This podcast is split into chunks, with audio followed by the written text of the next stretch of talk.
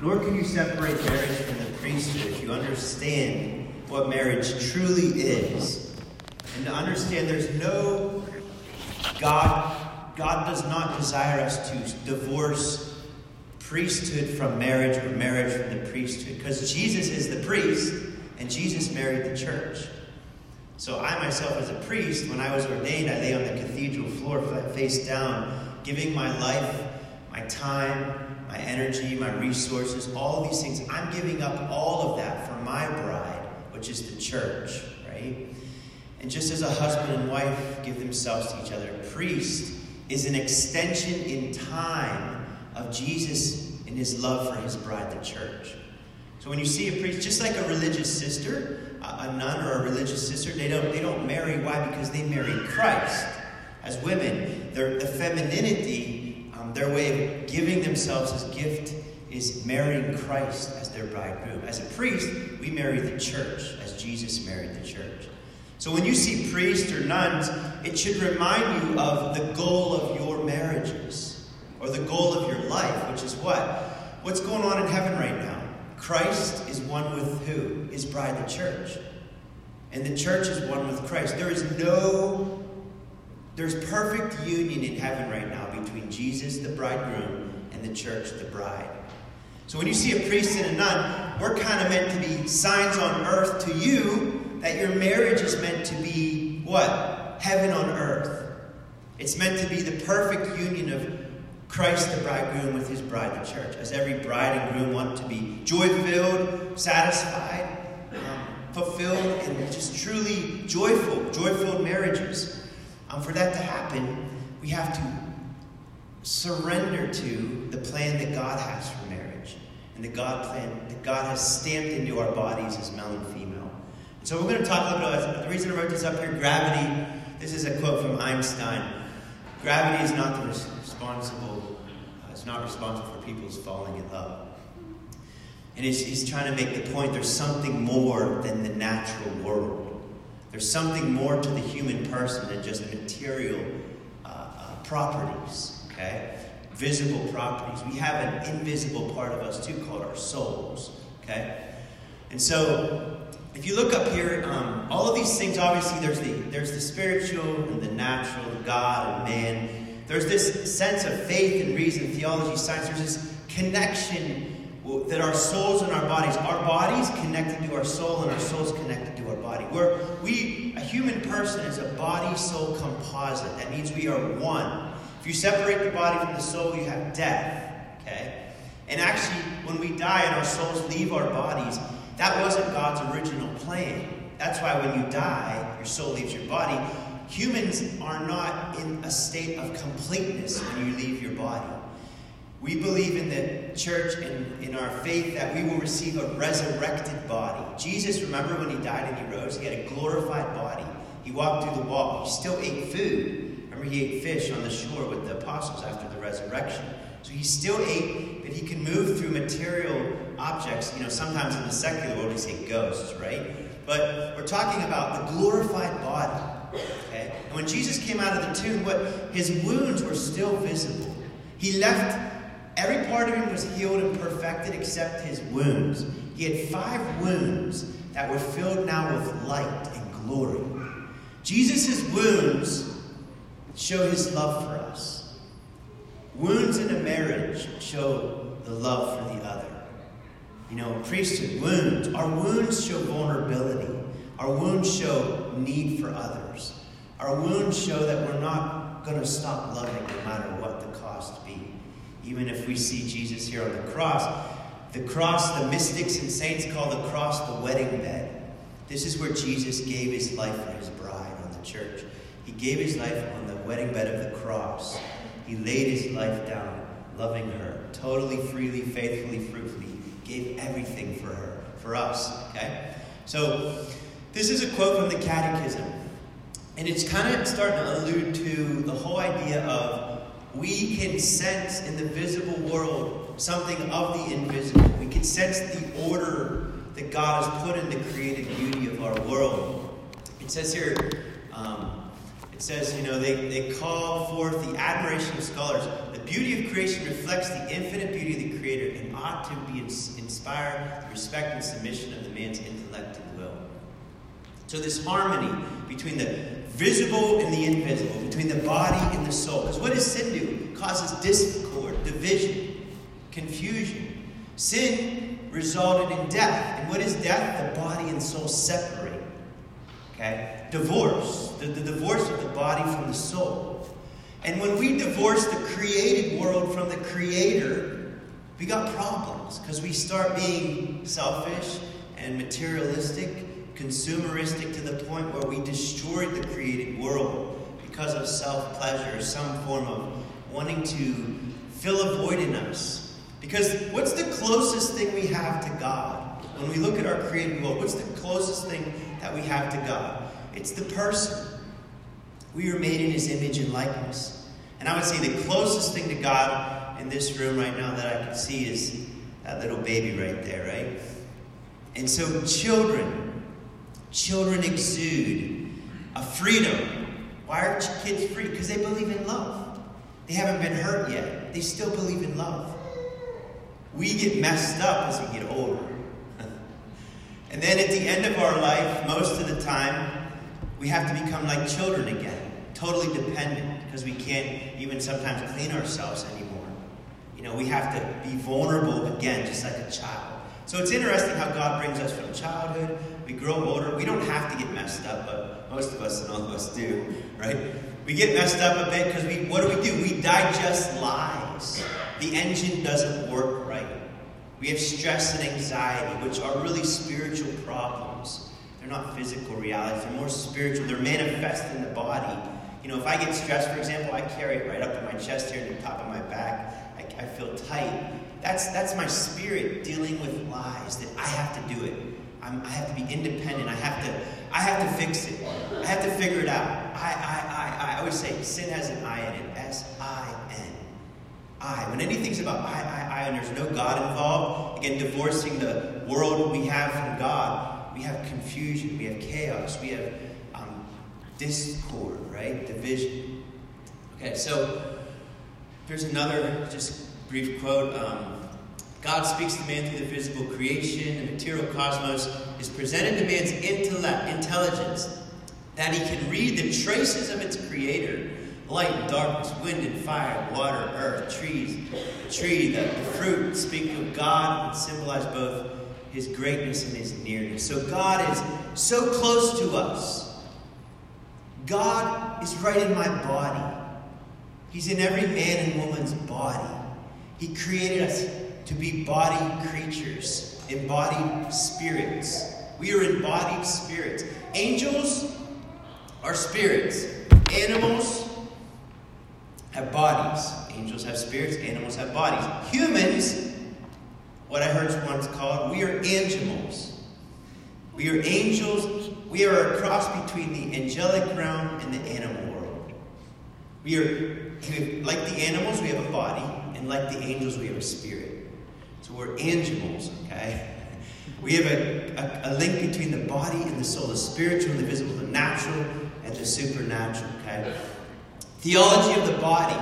John Paul II um, wrote 129 Wednesday audiences um, on the teaching on human embodiment, human sexuality, and the meaning of what it means to be male and female, and understanding the beautiful richness of this. And if you look at that, you can see the, the natural and the supernatural, you know, nature and, and grace. Um, you have theology, which is the study of God. How do we study God? Through the created world. What's the closest thing in the created world to God? The human person. So through our bodies, we can learn about God. And this is what is amazing about all of you. You all can experience God deeply and intimately through the body.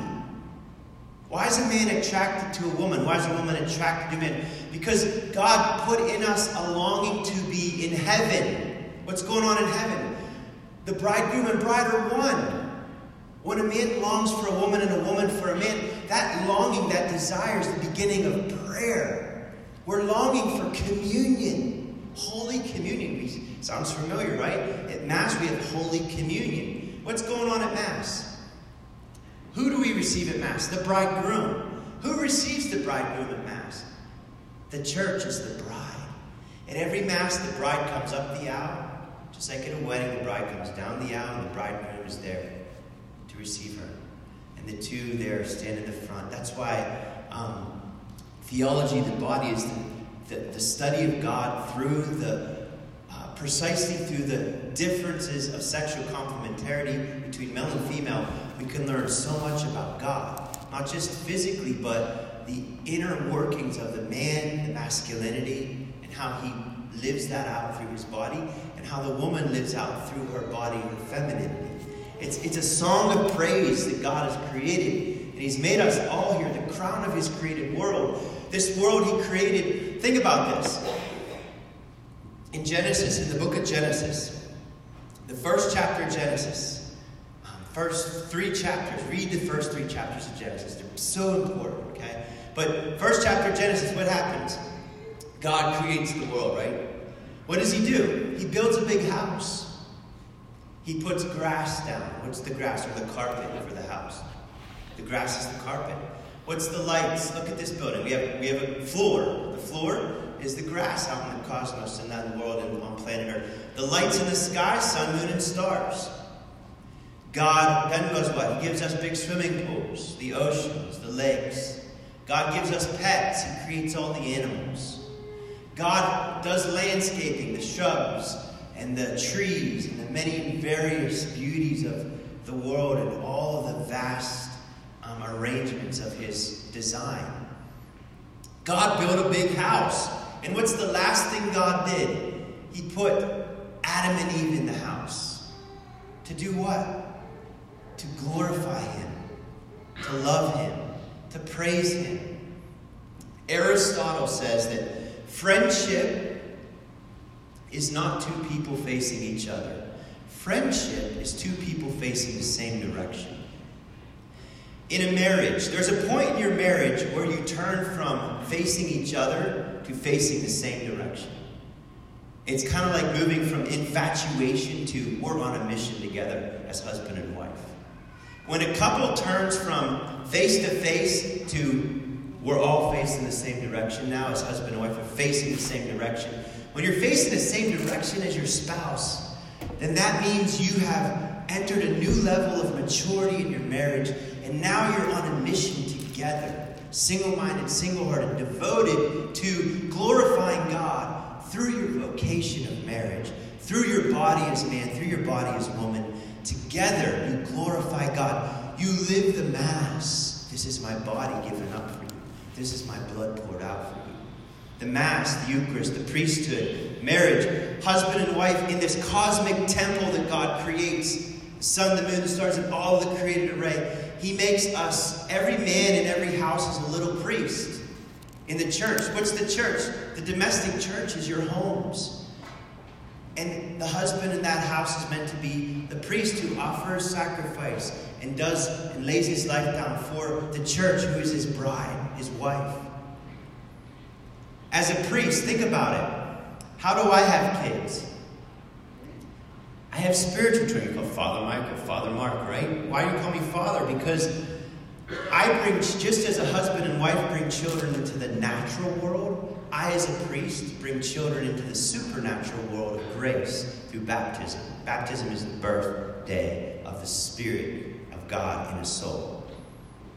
Your baptismal day is so important because that's the day grace began in your soul, like actually the indwelling presence of God in that baby. How do I feed my kids? You guys feed your kids, you put food on the table. How do I feed my kids? At Mass, I give them the body and blood of Christ. We feed them with spiritual food. You guys get fed by the priest as spiritual food. And who we often will call church Mother Church. Mother Church. When I'm at Mass, when I'm at church, I'm giving I'm giving my life for my bride, the church. How do I clean my kids? You guys wash your kids, clean them up, right? How do we clean our kids as priests, as spiritual fathers? Confession washing you off, keeping you clean, getting you ready for home, because we want to get everyone home, home to our homeland, our ultimate destiny, heaven, right?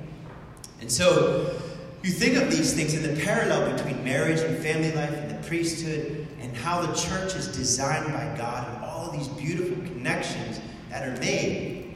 So, theology of the body, studying God through our bodies. Adam and Eve, the creation of Adam and Eve. As I said, the body reveals the mystery of God. This is what marriage is about. Marriage is meant to reveal God. And I don't think we always understand this because it's so close, it's right under our nose, that we sometimes don't realize how everyone in here, if you've experienced the desire to give yourself as gift to another, you experienced God because God made you to experience. Jesus longs to enter the church. Jesus longs as the bridegroom to give himself and enter into his church. Husbands and wives, husband gives himself, again, to the, to the pure, all things are pure. Don't hear this as a twisted idea, but husbands enter the wife. The, the husband enters into communion with his wife. And, and the, the, the woman is meant to be what? The Holy of Holies. Her womb is the Holy of Holies.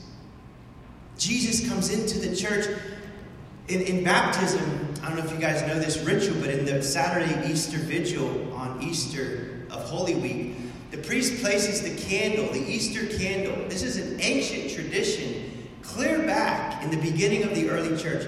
The Easter candle is held and lit. And three times that Easter candle is put into the holy water font Father, Son, and Holy Spirit. That imagery it's very holy and sacred is Christ is in divinely impregnating his church. The baptismal font is the womb of the church. You and I were born from the womb of the church, which is the baptismal font. Every time you come into church, you're touching your, your mother's womb. Church is your, is your mother. The baptismal font is our mother, our spiritual mother, the church's womb. And you touch her womb and you remind yourself where you came from. I came from love. In the name of the Father, you bless yourselves with that holy water. At the end of this night, I'm going to have your kids, they're going to all get holy water bottles. And they're going to come up to you at the end of the night after we do a few songs. And I'm going to have your kids put the sign of the cross on your foreheads. You're going to let your little kids bless you and remind you who you are. You're all called to be little children, trusting in this profound mystery of God stamped right into our bodies. Is this, the, is this what you see when you're waiting at the checkout counter in all the magazines on the rack? I don't think so. Oh, wow. 10 ways to live your marriage in a way that will glorify God and, and uh, help you live heaven on earth. No. What you see at the checkout counter is basically 10 ways of how to have good sex and then what? How to basically say, they're giving you the recipe to destroy your marriage and your life forever by being selfish, right? But the church has got so much planned for us. So the body reveals this great mystery. Here's a quote from the Theology of the Body that John Paul II wrote. The body, in fact, and only the body, is capable of making visible what was invisible. What is invisible? The spiritual and the divine. It has been created to transfer into the visible reality of the world, the mystery hidden from eternity in God, thus to be a sign of it. What does that mean? It means that our bodies, from the very beginning, did you ever ask yourself, um, men, women, looking in a mirror, why'd God make my body this way? Why did He make me man? What's it mean to be a man? What's it mean to be a woman? Why did God make our lines and curves like He did as male and female? Did you ever ask that question? Very simple, basic thing. I've never thought of that. But it's an important question. Because our bodies are capable of making visible what? What is invisible. What's invisible? Heaven. What's going on in heaven? Jesus, the bridegroom, is loving and perfectly in communion with his bride, the church. In heaven, imaged on earth through husband and wife, giving themselves to each other as Jesus gave himself to the church. A lot of times when I do weddings, after I have the couple say their vows, I'll have them hold a crucifix. And I'll put, I put my priestly stole over their hands as they hold the crucifix. And I bless the crucifix. And I basically ex- explain to them if you let go of the cross in your marriage, you let go of love. Because this is what marriage is about it's true commitment to sacrifice and love. And isn't it give a lot of hope to know that I will be with you and to love and to honor you all the days of my life? That's a radical statement. And it, as I tell couples at, at weddings that I celebrate with them, it's scary because you know that I know and we know we're foolish to think it's not going to involve a lot of difficulties and challenges, just as the priesthood does. There's challenges, but we don't give up on love. So heaven comes to earth when man and woman cooperate with God, expressing through their bodies what God designed them for which is to make his love visible on earth. What is God's love? God's love came in the flesh in the person of Jesus. Did you ever ask why God became man and not a woman? Not because men are better than women or anything like that. Because God wanted to be gift to his bride, the church. Husbands, love your wives as Christ loved the church. Wives, be submissive to your husbands. A lot of people don't like to hear that. Wives, be submissive to your husbands. Who are you talking to? It sounds like Paul's a sexist, you know. I'm not going to be submissive to my husband. But if husbands love their wives as Christ loved the church, women, tell me if I'm wrong. I don't understand, but tell me if I'm wrong. Women, would you love to be under the mission? Because submission means to be under the mission of. Women, would you love to be under the mission of men that will love you as Christ loved his church? Because this is how he did it. He died for her. He died for her. He laid his life down for her. And this is the wedding vows being lived out in the flesh. Anyone can say vows, but you have to put feet to your words. Walking your wedding vows out is a whole other thing. That's why we get married in the church and say, God, help us. We need power from on high to live these wedding vows we're, we're making today. Okay? Okay? So, the flesh is the hinge of salvation. We believe in God who is creator of the flesh. We believe in the Word made flesh in order to redeem the flesh. We believe in the resurrection of the flesh, the fulfillment in both the creation and the redemption of the flesh. By the way, CCC means Catholic, Catechism of the Catholic Church. So look how many times the word flesh is used up there. The body, the body in it alone. Our bodies, our lines, our curves, our complementarity as husband, as male and female, what? It speaks a language. Your bodies speak a language of heaven. From heaven. That's what God came to correct our vision. Men, do you see the woman's body as church, as temple? Ladies, do you see the men in your life as Christ? Because if we don't, that's because right now you all look blurry to me, because my vision is blurry. Sin blurred our vision. We don't know why we want what we want. We don't know why we have these cravings and these longings and these desires in us. And the devil's quick to see that we're confused and we're blurry, and we go just running and grabbing at all of these things, as we've shared many times with you, the challenge of our culture with pornography, all of the promiscuity, and all of the world and its way of trying to answer the heart, the human heart's longings cravings. You know, look, listen, next time you listen to a song on the radio, I guarantee you there's something in it about the longings, the desires, the cravings of the human heart, something about love. Most songs are all somewhere rotating around. Every advertisement, every ad, every commercial you watch on TV, you never see the beer commercials, there's always pretty girls on the beer commercials, right? Or there's always, you watch commercials, just, just maybe this week, pay attention to commercials just watch. The advertisements are appealing to our desire for communion, for relationship. Okay? God made us for marriage. Somebody said priests aren't called to marriage. We are called to marriage. If a man says, I don't feel like I'm called to marriage, he should never be a priest. Because a healthy priest is one who's called to marry the church. Spiritual fatherhood, right? Okay, so, the flesh is, as it says, the flesh is the hinge of salvation. If we don't understand our bodies and why God gave us a male and female body and what we're all about, meaning we're called to communion, we're called to marriage, called to be one with Christ. God became man to marry us. God became man to marry us, to marry the church. That's the whole point and purpose of his coming into the world. to marry us. The Mass is the wedding of Jesus.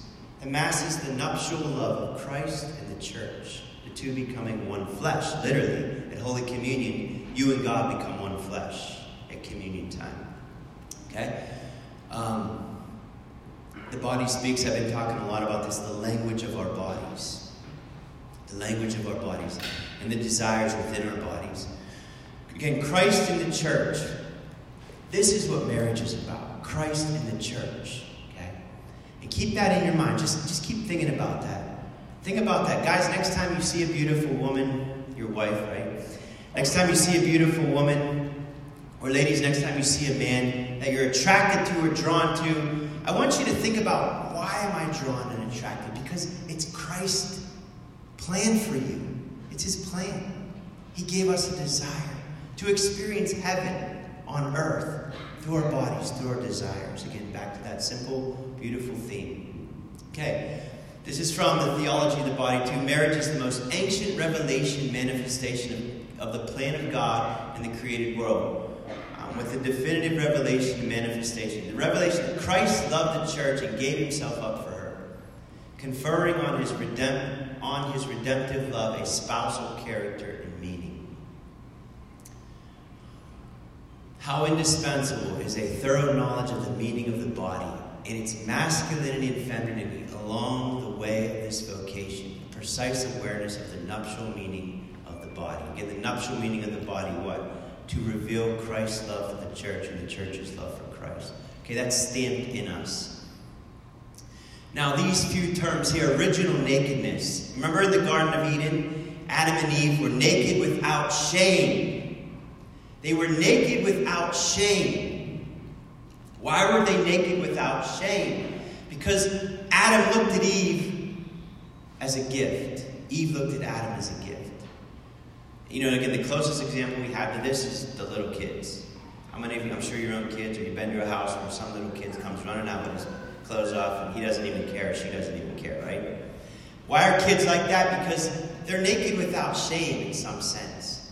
They're, they, they believe in love. They don't ever think anyone would look at them with less than perfect love. These little kids, when they come in here, they don't, they don't even think about someone questioning how awesome they are and their beauty and their goodness they, they, they believe it. It's like given for them. But as I said, as they get a little older, sadly, they get hurt and betrayed and used. The opposite of love is using someone. When we use our wife, we use our husband, we use people. And when we start treating people like utility, what, what, what, are you, what are you going to give me? In a marriage, it's like, what are you going to give me? Again, that's face to face rather than, no, we're, in, we're on a mission together, sweetheart. We're going this way. We're going together to the cross. We're taking up the cross together. We're going to win our children's soul for heaven together. We're going to help each other get to heaven together. When she falls down, he picks her up. When he falls down, she picks him up. Right? It's this it's working together, facing the same direction. So this original nakedness has to do with the inner gaze of the man at the woman and the woman's gaze at the man from within. Original nakedness isn't just physical nakedness, it's vulnerability in the heart. How many married couples here, or how many of you, and myself included at times, right? This whole idea of how are we vulnerable with each other? This is one of the frustrations often in marriage, right? It builds up, it builds up, and we're passive aggressive, and we're not opening our hearts. We're tired after work, we're just drained, and we don't want to talk. We just want to watch TV. We want to be a couch potato. We want to veg. We want to whatever. And what happens is, is we start thinking things that aren't always true. We start projecting things on each other, and then it gets harder and colder and harder and colder and harder and colder because we have lost this original nakedness, and we're isolating our hearts. We're made for others. We're made for communion. So, original nakedness is that original experience that Adam and Eve had of their get gaze. But notice what happened when they sinned. They covered themselves. So all of us in here wearing clothes, which we all are, right?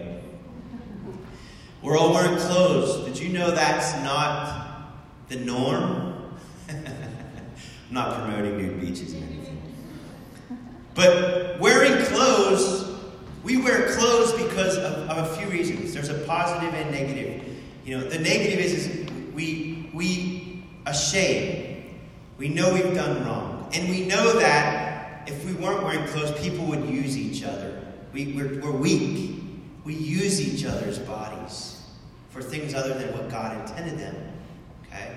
We hurt each other. We, we, we objectify. We treat people as objects rather than persons.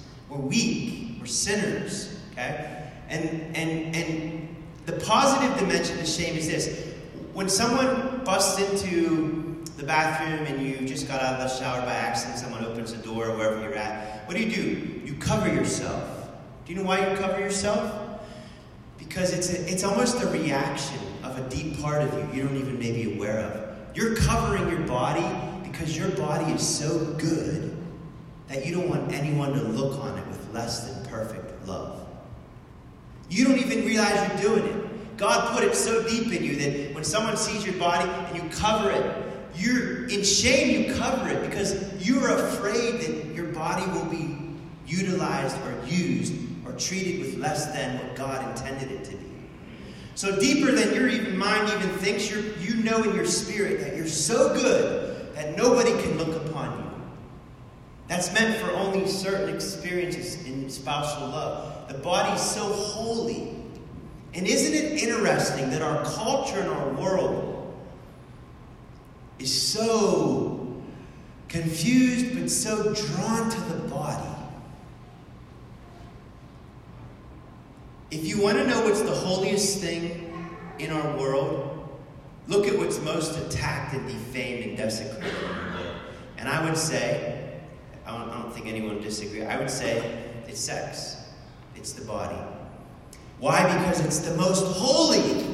The devil knows. If you were an enemy of God and you knew that our sexuality as male and female was what would lead a soul to heaven, if they understood their bodies was a taste of heaven on earth, why is marital love so good and so pleasurable? Because God made it to foretaste heaven. Heaven and earth kiss at every Mass. Husband, wife, bridegroom, bride, Jesus, church on earth. It's stamped into our masculinity and femininity. And the devil knows it. But he knows we're also walking around with our vision uncorrected. And we need to go to the divine optometrist and say, Jesus, I can't see. I'm using people, I'm using myself. Correct my vision. Once I have my vision corrected, I'm like, wow, wow. Look how beautiful she is. Look how beautiful. Look how amazing God made her. You know, one thing I take, tell the, the men in the uh, confessional when you see a beautiful woman and, you know, lustful thoughts, whatever. I say, well, and you might have heard this before, I say, guys, just say, God darn, you did a good job with that girl. I mean, it's a way of bringing God into your desire. Don't be afraid of it. Like, don't be afraid of your desires. Your desires are given to you by God, but they need to be guided and ordered. What do you see? You see heaven. You see a longing for Jesus in you, longing for his church. When you see that woman and you're drawn, it's Jesus longing for the church. It's not just a desire. Who am I going to let define me? The world's version of life, love, and marriage and sexuality? Or am I going to let God and His church lead and guide my beautiful, amazing body and guide us to the glory of heaven by the experience we have every day? Every day, you guys, we can experience God through our bodies. It's amazing. Okay? So, original nakedness, original solitude. Just real briefly, original solitude is John Paul II wrote all this stuff. I'm just giving his thoughts. Original solitude is when Adam named the animals, and he realized he wasn't an animal. He realized animals are different than man. Adam realized he was alone in the world with no one like him. And that's a problem because we're not made to be alone. So, what does God do? God first wanted Adam to realize he was different and that he was alone. Because when you're alone, you start to realize you're longing others, tasting your desire for communion. So what did God do? He put Adam to sleep. Anyone ever had a bad day and you just want to sleep it off, right? Adam couldn't find a helpmate. He couldn't find a spouse. He looked and he searched and he looked and he searched. And Adam got heartsick. He's like, oh, God, these animals are great. I like my pets, but they're just not doing this for me. I want more than a pet. I want someone I can talk to and sit down with and give my heart to and trust my heart to as a man. I want to love a woman. Say woman because he didn't know yet. So he went to sleep. And God took from the side of the man, meaning closest to his heart, he took from his side and he formed out of the ground this beautiful gift called the woman. And he gave Adam the woman. He brought her to him, it says. And then it says, Adam looked at her and said, and I do this sometimes as a joke, he said, Whoa, man. Get it, woman? Adam said, Whoa, man. He's like, This is woman. At last, finally. Bone of my bone, flesh of my flesh.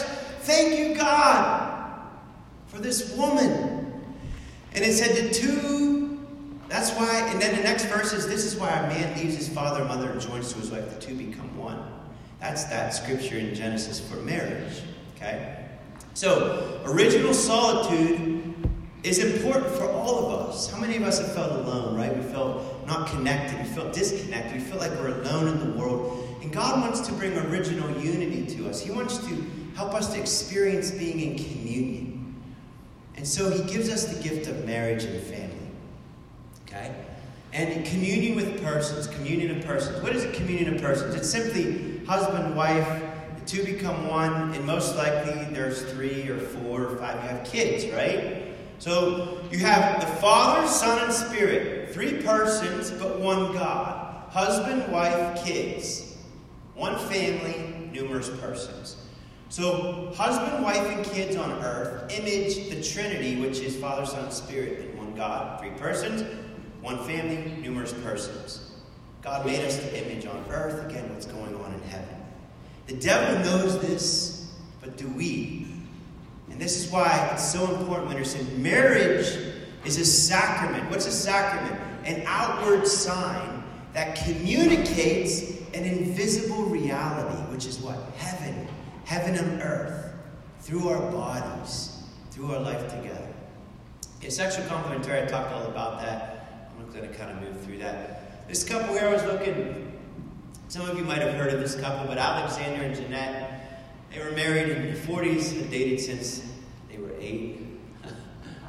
and um, they died exactly at the same time in their in the bed where she was dying, she was really sick, or he was sick, I can't remember one of them, where it says here, wait for me, I'll be there soon, Jeanette told Alexander when he passed away. And they literally died almost the same breath. It's, it's an amazing story. If you ever have a chance to it's very beautiful and powerful. But my point is, is there they are, married 75 years. Obviously, they passed now, but that's 75 years of marriage. 75 years. This is the goal, guys, right here. I love this quote. Look back here. Wait for me. I'll be there soon. That's Jeanette telling her husband Alexander when he passed. I'll be there soon. Wait for me. They believed that earth was just a transition. They believed that the visible world wasn't it. It's not over here. This is training camp. It's not game day. We're on training right now. We're all in training. We're learning to love through our bodies as men and through our bodies as women. And marriage is really a protection of this intimate love that God planned to reveal to the world heaven on earth through the gift of marriage. Okay? There's another couple here I found. This is the this couple is the oldest uh, married couple in the United States.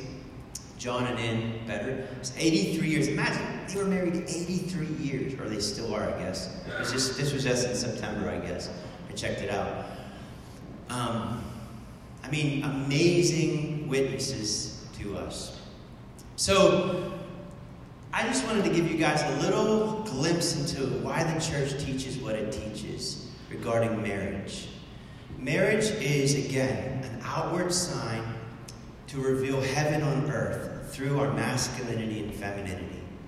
And our complementarity as male and female enables us to become one as Christ and the church have become one. From the time in eternity, this plan has been stamped into you and I. And the church protects marriage for that reason. And our culture, obviously, there's a lot of confusion out in the world today about what, is marriage, what is love. There's a lot of confusion. But for us as Catholics, for us as Christians, love and marriage has everything to do with imaging the love of Christ in the church on earth, which is heaven on earth. Because God never intended heaven and earth to be divorced. Sin is what separated heaven and earth. Grace restores heaven and earth. But grace needs souls that will say yes. Grace perfects my masculinity. Grace perfects, ladies, your femininity. So we could sing the song of God through our bodies and praise Him with all the heavens, angels, and saints, crying, Holy, holy, holy. So next time you're in Mass, think about that. And Jesus, as I said, every time you look at that crucifix, I love the crucifix in our, our 96 church, our crucifix, so powerful. Think about this. This is the wedding vows of Jesus in the flesh right here. And, it's, and I know there's, I'm sure there's people in here that suffer from divorce and suffer from, you know, hurts and pains. But I want everyone to know here, like, God is, God doesn't give up on you because you might feel like, well, I've never, I haven't done that. I, I, I messed up. I feel, that's why I had you renounce lies. Like, I'm good. I'm a failure on this and that. So you, see, you, you can hear there could be a spirit of condemnation that could come in. Let's say some of you in here suffer from divorce, okay? Uh, the enemy can come right in and you can hear this talk and think, wow, that's so beautiful. But you're afraid to hear it or you're maybe thinking, I didn't do that, I messed up, or somebody hurt me and I had to get away, or whatever. There's so many other reasons. But my point is, is I want you to know that God loves you. He has a plan for you and that He's calling all of you to communion with Him. Okay? And Jesus on the cross said, Father, forgive them. They don't know what they're doing.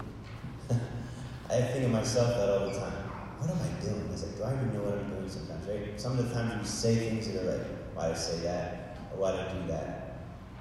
So Jesus says to you and I tonight, I forgive you. I know you don't always know what you're doing. But I'm here to say, God's saying yes to you. Will you say yes to Him? He's inviting all of us tonight to recommit ourselves to Him and to start fresh wherever we're at, whether we've suffered from a separation or divorce, or whether we're married right now and happily married, or, whether we're struggling a lot in our marriage. I, my prayer is, is that everybody here will see um, this night as an opportunity to maybe have your, your vision corrected a bit and say, wow, I didn't know my body was so amazing. And so, one thing I'd like you guys to do in your prayer this week is one, check out the commercials observe the advertisements. And number two, and that, that the reason I tell you that is I want you to see the desire they're appealing to. And number two, I want you to ask yourself and ask God, Lord, teach me what it means to be a man. And ladies, teach me what it means to be a woman. Because you can't ask a better prayer. Lord, what's it mean to be a man? What's it mean to be a woman? And uh, just one closing thought. As our sexuality goes, namely male and female, so will go marriage. As marriage goes, so will go our families. As our families go, so will go the world. So if you want to know what's going on in the world, look at the family. If you want to know what's going on in the family, look at marriage. You want to know what's going on in marriage, look at our sexuality. So if you're an enemy of God, where are you going to attack? Distort male and female. Attack the, the, the meaning of what it means to be man and woman. Destroy it. Totally eliminate the, the differences between the man and woman. And I look at our culture and you see this attack on the beauty of the human person and the masculinity and femininity. Attack on sexuality leads to distortions in marriage, leads to distortions in the family, leads to a world that's so broken.